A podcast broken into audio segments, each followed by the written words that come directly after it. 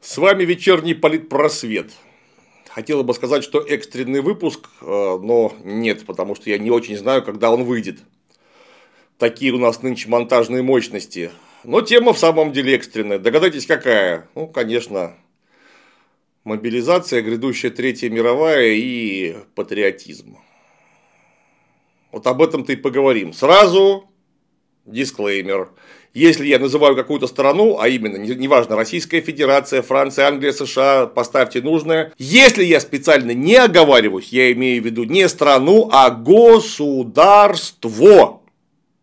Еще раз, я называю страну и не поясняю, что я имею в виду, значит, я называю государство, а не страну. Страна – это территория и населяющий ее народ. Государство – это аппарат насилия в руках правящего класса. Ну, для краткости, Говорю Англия, имею в виду английское государство. Говорю США, имею в виду американское государство. Говорю Российская Федерация, ну, дальше, надеюсь, вы уже поняли. И вот у нас что-то случилось. Потому что совсем недавно, совсем недавно нам рассказывало наше богоспасаемое начальство, что никакой мобилизации не будет, и кадровая армия прекрасно справляется со всеми возложенными в ходе специальной военной операции задачами. Если начальство что-то говорит, то, скорее всего, нужно ждать, что это что-то будет исполнено с диаметрально противоположной точностью. Уже неоднократно проверено, работает почти всегда. И вот у нас теперь есть так называемая частичная мобилизация. К сожалению, пока складывается такое впечатление, подчеркиваю, складывается такое впечатление, что как у нас в свое время была самоизоляция, теперь примерно такая же самомобилизация. Она, конечно, не совсем сама, но организована также здорово. 300 тысяч человек должны призвать. При том, что, опять же, наше начальство в лице светлейшего и самого князя воеводы Сергея Мергена Шойгу, который высказался прям следом за ним, сообщило, что призвать надо, с одной стороны, 300 тысяч человек из резерва и запаса, а с другой стороны призывать будут именно что тех, кто имеет боевой опыт, имеет нужные военно-учетные специальности и так далее, и так далее, и так далее, а мобилизация сама по себе частичная. И тут выясняется много интересного. Первое. У нас нет такого юридического понятия частичная мобилизация. Есть просто мобилизация. Потому что то, что она частичная, не прописано вообще ни в одном регламентирующем этот процесс законе. Вот мобилизация есть, частичной нет. Поэтому то, что на словах сказано, что она частичная, чисто юридически не значит вообще ничего. Что люди с одной стороны понимают, другие, может быть, понимают не вполне или не понимают вообще, но чувствуют, что что-то здесь не так. Кроме того, вот все эти слова насчет того, что призывать будут только людей с военным опытом прохождения горячих точек, э, спецопераций в Сирии и так далее, с нужными военно-учетными специальностями и так далее, и так далее, и тому подобное, не будут призывать студентов. Естественно, это оказалось тоже просто словами, которые не имеют юридической силы, потому что ни в одном подзаконном акте не написано того, что нам сообщили наши богоспасаемые начальники. И право применения оказалось вполне ожидаемым. Хватают просто всех. Причем когда мы имеем в виду всех, то мы имеем в виду в том числе и совершенно гнусные, я бы даже сказал, скотские случаи, когда людей, не служивших, явно непригодных к армейской службе, все-таки мобилизовали или пытались мобилизовать. Я не говорю, что это всеобщее явление, заметьте. Я говорю, что даже одно такое явление, ставшее достоянием общественности, перевешивает собственное фактическое очень нехорошее значение в сотни раз. Просто потому, что про него слышно и видно. Там мобилизованных 100 тысяч человек в полном соответствии с законом и в полном порядке, их не видно. А вот одного человека, которого схватили неправомочно, на общем фоне будет видно очень хорошо. И вот таких случаев надо избегать всеми силами. И если вдруг выясняется такое, нужно немедленно это дело исправлять, а всех виновных, вы не поверите, наказывать. С одной стороны так, а с другой стороны наказывать-то их нельзя, потому что а кто будет проводить данную частичную мобилизацию? У нас, как выяснилось, ни армия, ни страна к мобилизации по-настоящему не готова. Не то, что к тотальной, даже к так называемой частичной мобилизации. Потому что вдруг выяснилось, что те самые реформы 2008 года, которые начал еще князь воевода Сердюков, оказались, прямо скажем, с одной стороны хорошие, а с другой стороны вроде как и не очень. Да, у нас построили контрактную армию. Да, у нас построили обучение на хорошем уровне. И вообще-то сейчас посмотришь на наших военных, они натурально гордыми покорителями межзвездных меридианов выглядят. У них тебе и содержание денежное повысилось, и техники стало больше, и обучение стало лучше. Но вдруг оказалось, что усилий этих очень сильно просевших по численности людей просто не хватает. И нужно куда-то втыкать резервистов. А наше, вот наше гигантское разнообразие учебных центров, которое имело место до 2008 года, оно вдруг резко сократилось. И где проводить обучение, и кто это обучение будет проводить, потому что просто призванные люди представляют у себя нулевую ценность. Нулевую, они не стоят ничего. Тем более, даже люди, когда-то прошедшие военную службу, имеющие, возможно, ценную военно-учетную специальность, сокращенно ВУЗ. Если не проходили сборы, так они просто все забыли. Вот просто тупо все забыли. Они уже не помнят, никакие кнопки нажимать надо, ни с какой стороны автомат брать. Просто они растренированы, они не умеют делать то, что положено делать. А сборы-то, как мы понимаем, проводятся настолько ограниченно, что по-настоящему подготовленного резерва у нас считай, что и нет. То есть, да, у нас есть люди, прошедшие военную службу, их даже немало. Если, конечно, не принимать во внимание то, что годичная военная служба – это ни о чем. Но, тем не менее, на бумаге они есть. Но потом, вот в 2008 году молодой человек из армии демобилизовался, и до 2022 ни разу не был на сборах, потому что его никто не вызывал. Так какая разница, служил он в армии, не служил он в армии. Он уже ни техники новой не знает, ничего нового не знает, а то, что знал, забыл. Ему можно выдать автомат в зубы и погнать куда-нибудь. Вот это можно. Только смысл какой в этом? Мне кажется, смысла в этом не очень много. Потому что любая мобилизация имеет под собой цели и задачи, а также средства, необходимые для исполнения целей и задач. Зачем эти люди призываются в армию, мы не знаем. Откровенно говоря, можем только предполагать, что просто не хватает где-то пехоты, нужно затыкать дырки. Возможно так, возможно не так. Потому что я об этом не знаю ничего, как и 99 дробь 99 моих уважаемых подписчиков и их знакомых. Нам никто не кладет на стол специальных сводок, справок и прочее. Это не нашего ума дело. Мы не знаем зачем, можем только предполагать. Кстати говоря, это очень сильно бесит, но об этом мы поговорим чуть позже. Куда-то их нужно применить. Как? Их нужно обучить. А обучать солдата как минимум полгода. То есть за две недели его не, обу- не обучишь никак. Если у него уже нет какого-то опыта, тогда да, он побегал, вспомнил и так далее. Но солдат сам по себе не стоит тоже ничего.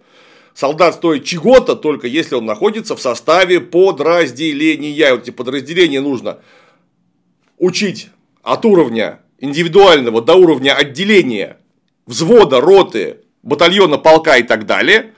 И их всех нужно учить действовать вместе. Я имею в виду уже не людей, а воинские подразделения. Вот воинские подразделения тупо должны знать, кто идет направо, кто налево, кто стоит на месте, кто наступает. Чтобы просто не подоптать друг друга, а при этом еще нужно обеспечивать их медицинской службой, едой, транспортом, прикрытием тяжелым вооружением и прочее, прочее, прочее, чего только и есть вообще-то в армии. Армия это дьявольски сложный механизм.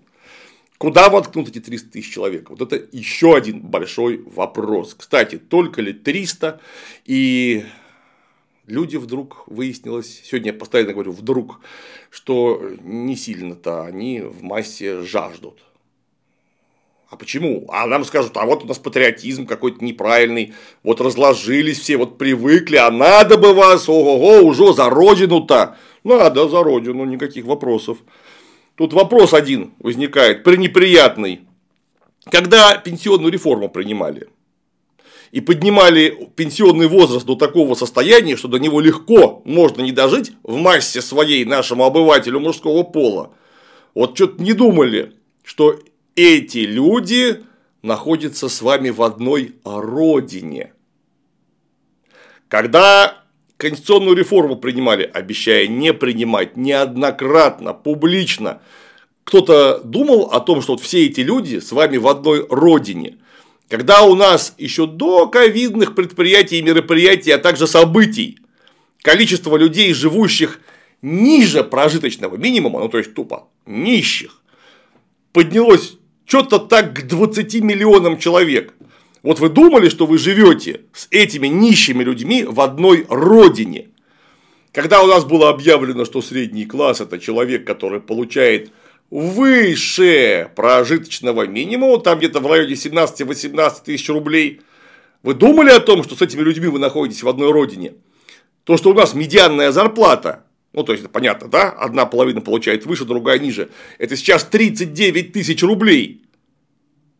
Да, вы это, наверное, знаете, вам-то докладывают. В магазин советую зайти, в пятерочку, там вредную ленту и так далее, и посмотреть, сколько еда стоит, а потом посмотреть платежку за квартиру.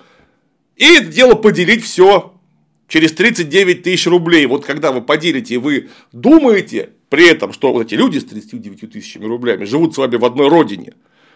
Нет, вы не думали. Более того, Десятилетия мы слышим, государство не просило вас рожать, государство вам вообще ничего не должно. Учитель, ха-ха, это не профессия, а призвание, денег там нет и не будет, а хотите денег, идите в бизнес. Ну и все это, конечно, дополнялось гигантским количеством произведений искусства, которые заливали на государственные деньги в уши людям правильную линию поведения.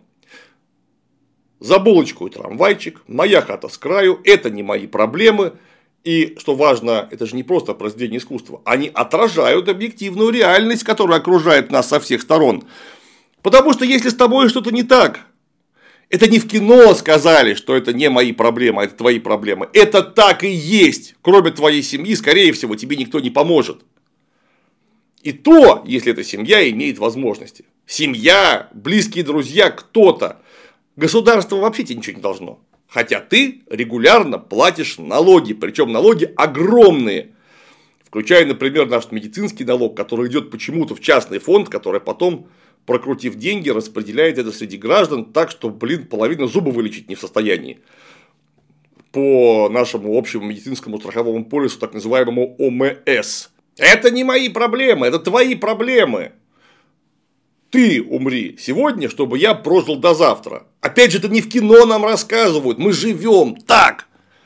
Ну а раз мы живем так, то все, будьте уверены, в массе будут в первую очередь печься о своей хате с краю. А как иначе? У нас есть общее государство, куда мы заносим общие налоги, но оно не просило, чтобы нас рожали. И оно нам ничего не должно, повторюсь, нам это не просто чиновники, десятки раз говорили, нам это десятилетиями жизнь транслирует. Ну и вдруг государство сообщает, что у нас тут родина. Ну и вот люди, занявшиеся бизнесом, по совету нашего государства, получают повестку, ну, скажем, 22 числа, и 23 ему нужно являться в военкомат, куда-то ехать. Так он за это время даже через суд не успеет свои дела приостановить не успеет доверенности выписать, ничего не успеет. А у него, например, малый бизнес. С ним работает 10 человек, считайте артель.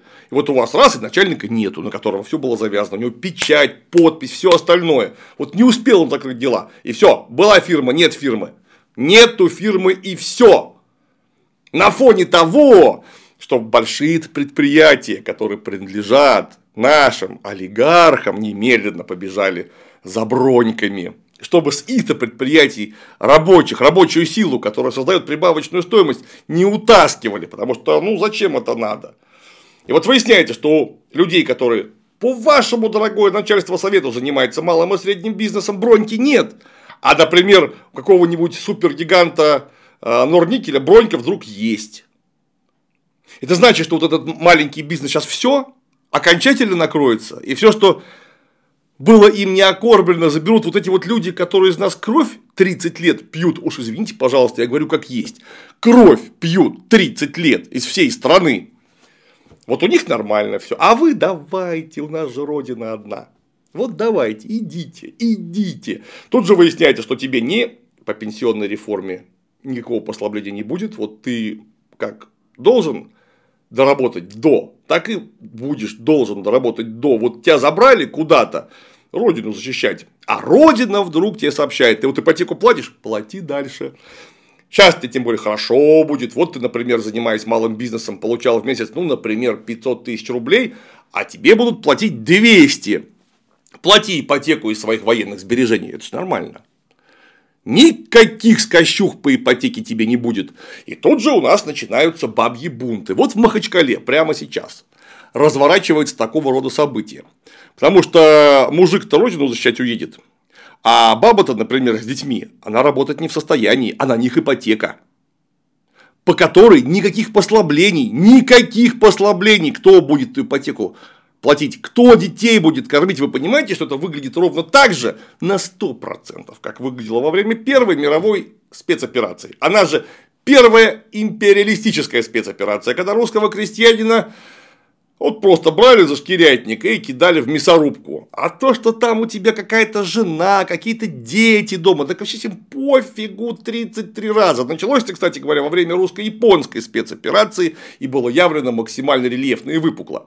Когда некоторые мужики, узнав, что призывы им не избежать, просто брали топор в руки и рубили свою семью на куски. Потому что они без него умрут долгой, мучительной смертью. А так все-таки быстро. Ужасно, правда? Вот очень похоже на то, что происходит сейчас. И тут-то мы понимаем, что никакой просто родина не бывает. Бывает строго классовая родина, потому что родина у людей с медианной зарплатой в 39 тысяч рублей одна, а у центра принятия решений родина категорически другая.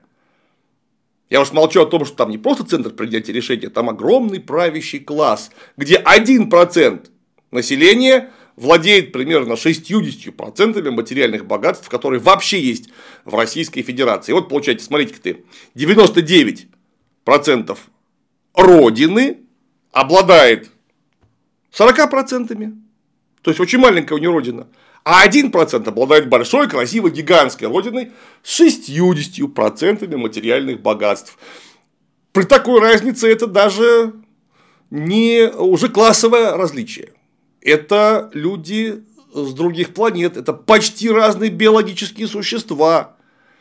Повторяюсь, это уже почти не классовая разница, еще немножко и расы уже другие будут, биологические виды другие.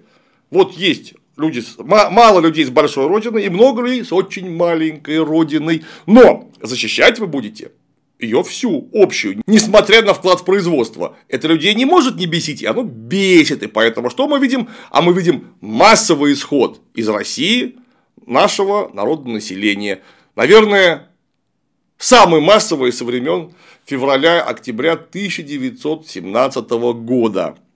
То есть все, кто могут, говорят, знаете что, разбирайтесь сами. И хотя выглядит это до предела нехорошо, а осуждать вполне, вот лично я их не могу, рука не поднимается. Ну как я могу осуждать людей, которым 30 лет вдалбливали, подтверждая это материальной практикой, что это твои проблемы, это твои проблемы, это твои проблемы. Ничего более паскудного я в жизни вообще не слышал. Кроме этой фразы «это не мои проблемы». Вот это вот не мои проблемы, ну и если вы материально подтверждаете эту паскудную максиму год за годом 30 лет, больше жизни целого поколения, почти половину срока жизни Советского Союза, неужели вы не думаете, что когда настанет время отдавать последние долги, масса людей не скажет вам в ответ, а это не мои проблемы. Вот не, у меня есть свои проблемы, которые вы не помогаете мне решать. Даже не пытаетесь, только усугубляете их. У меня есть семья, коты, я не знаю, ипотека, что еще, машина, бизнес, в конце концов, куда человек пошел не по своей воле, ему выживать надо было. У него завод закрылся, где он проработал всю жизнь, и его там родители, возможно, работали, а деды строили. И вот он пошел в бизнес. Ему говорят, знаешь что, давай-ка последние долги родине отдавать. Пошли. А он говорит, это не мои проблемы. Так потому что это работает в обе стороны. Если это не мои проблемы, а это ваши проблемы, то это и ровно наоборот работает. Так оно устроено в жизни. И вы нам эту жизнь организовали. Вместо товарищества, братства и подлинной трудовой солидарности у нас есть разрозненные трудовые коллективы, у одних бронь, например, от призыва есть, а у других нет. У нас есть разрозненные субъекты федераций, которым вообще-то иногда не очень понятно, зачем из Якутии ехать оперировать на дальние наши западные границы. Не связаны они в том числе экономически во многом. И есть самое главное, самое ужасное. У нас есть разные люди и разные семьи. У каждого из которых своя маленькая родина. Малюсенький кусочек вот тех 40%, которыми владеет 99% населения. Вот это вы сделали, вот это вы сделали, вы годами это делали, и теперь вы пытаетесь сказать, что это люди виноваты в том, что патриотизм какой-то у них неправильный. Он Рамзан Ахмадович, наш почетный академик, говорит, вы не мужчины вообще. У мужчины семья есть, блин, он за нее отвечать должен. А ему больше не за кого отвечать. Вот не за кого у этого мужчины отвечать больше. 30 лет вы делали так, специально, целенаправленно, положив массу усилий, ресурсов и, кстати, человеческих жизней, как на любой другой войне многие не кладут, чтобы доказать это материально, что это не мои проблемы. Расхлебывайте. Потому что люди вам говорят, так это тоже не мои проблемы. Конечно, не все, потому что у многих есть глубокое историческое чувство, но вы же отлично понимаете, что холодильник рано или поздно делается сильнее не только телевизора, но и глубокого исторического чувства общности. Потому что не из исторического чувства общности политическая нация складывается, не учи вы. Политическая нация складывается из экономической общности в первую очередь, потому что если нет этого элемента, то все остальное общий язык, общая территория, общая историческая судьба рано или поздно, а иногда очень быстро размываются до полной неузнаваемости. Вы думаете, что Российская Федерация такая первая в истории?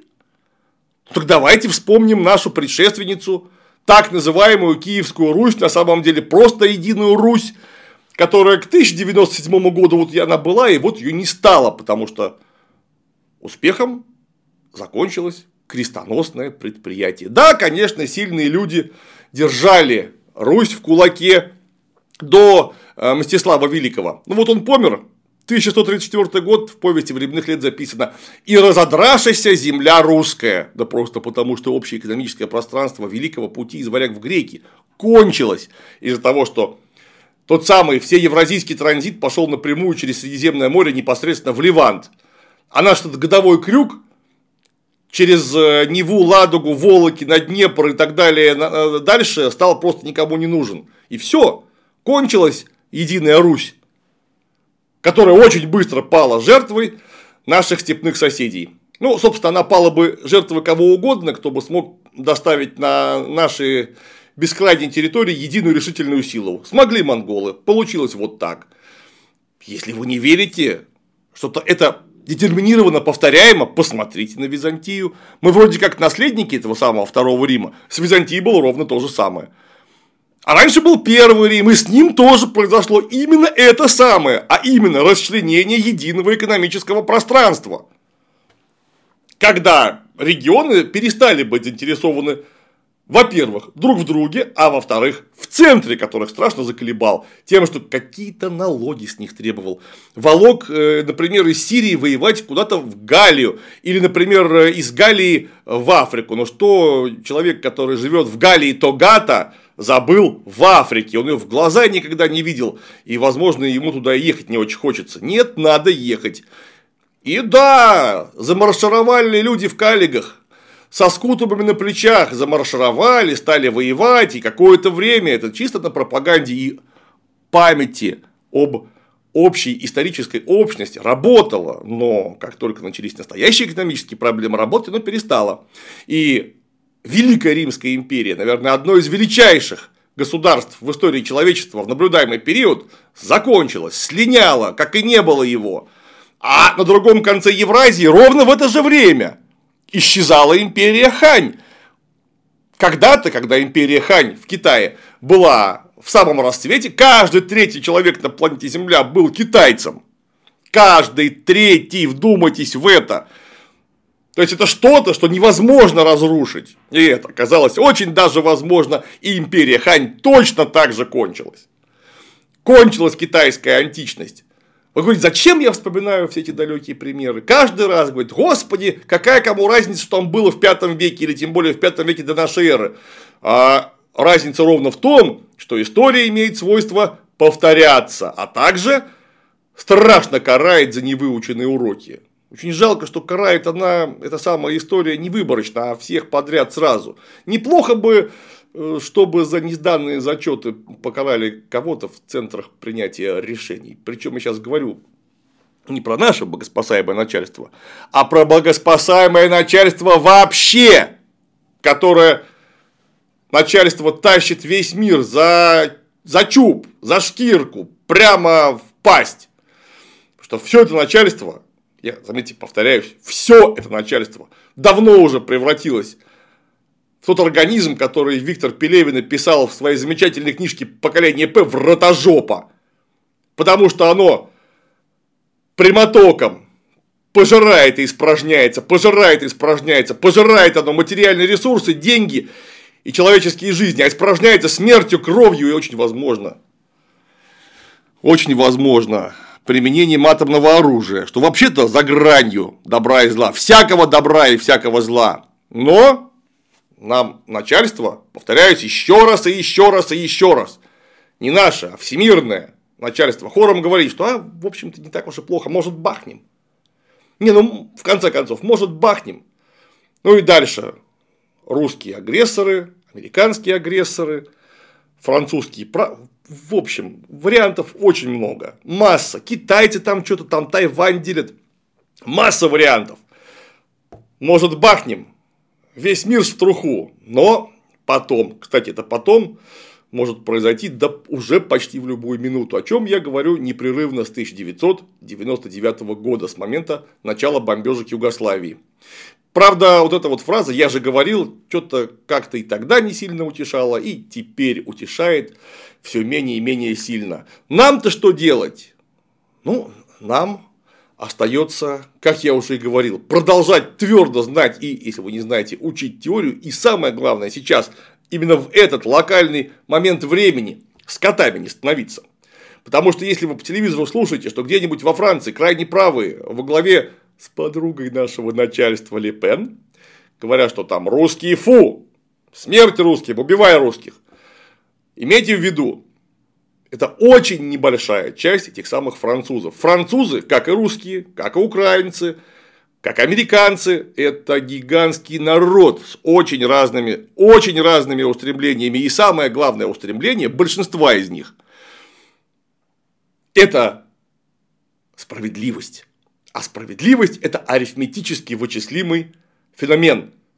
А справедливость – это отсутствие эксплуатации и присвоения прибавочного продукта вот такусенькой доли кровопийц, которые как вампир выкачивают из планеты все соки. Как вампир, давно, повторяюсь, превратившись в настоящего ротожопа. По латыни «оранус». Помните самое главное, что неважно, это будет Англия, Конго, Бангладеш или Франция они такие же люди, как вы, потому что они трудящиеся люди, и интересы у вас общие. Может быть, кому-то мозги засрали, и они ведут себя недостойно. Так вот вы в таких же не превращайтесь, пожалуйста. Ни в коем случае. Потому что нет ничего легче, чем повестись сначала, а вот смотрите через запятую, сначала на так называемую патриотическую пропаганду, вслед за ней на националистическую пропаганду, вслед за ней на шовинистическую пропаганду, и смотришь, ты уже настоящий фашист. Это, к сожалению, может случиться абсолютно с каждым. Поэтому, повторяюсь, в данный узколокальный момент времени очень важно не вестись на эту пропаганду и не становиться скотом. Если кто-то на стороне, ведет себя по-скотски даже в вашем отношении, не уподобляйтесь ему. Потому что человеческая позиция всегда будет выше скотской. И помните, что если вы не занимаетесь политикой, политика рано или поздно займется вами, что мы наблюдаем в настоящий момент. На сегодня все. С вами был вечерний политпросвет.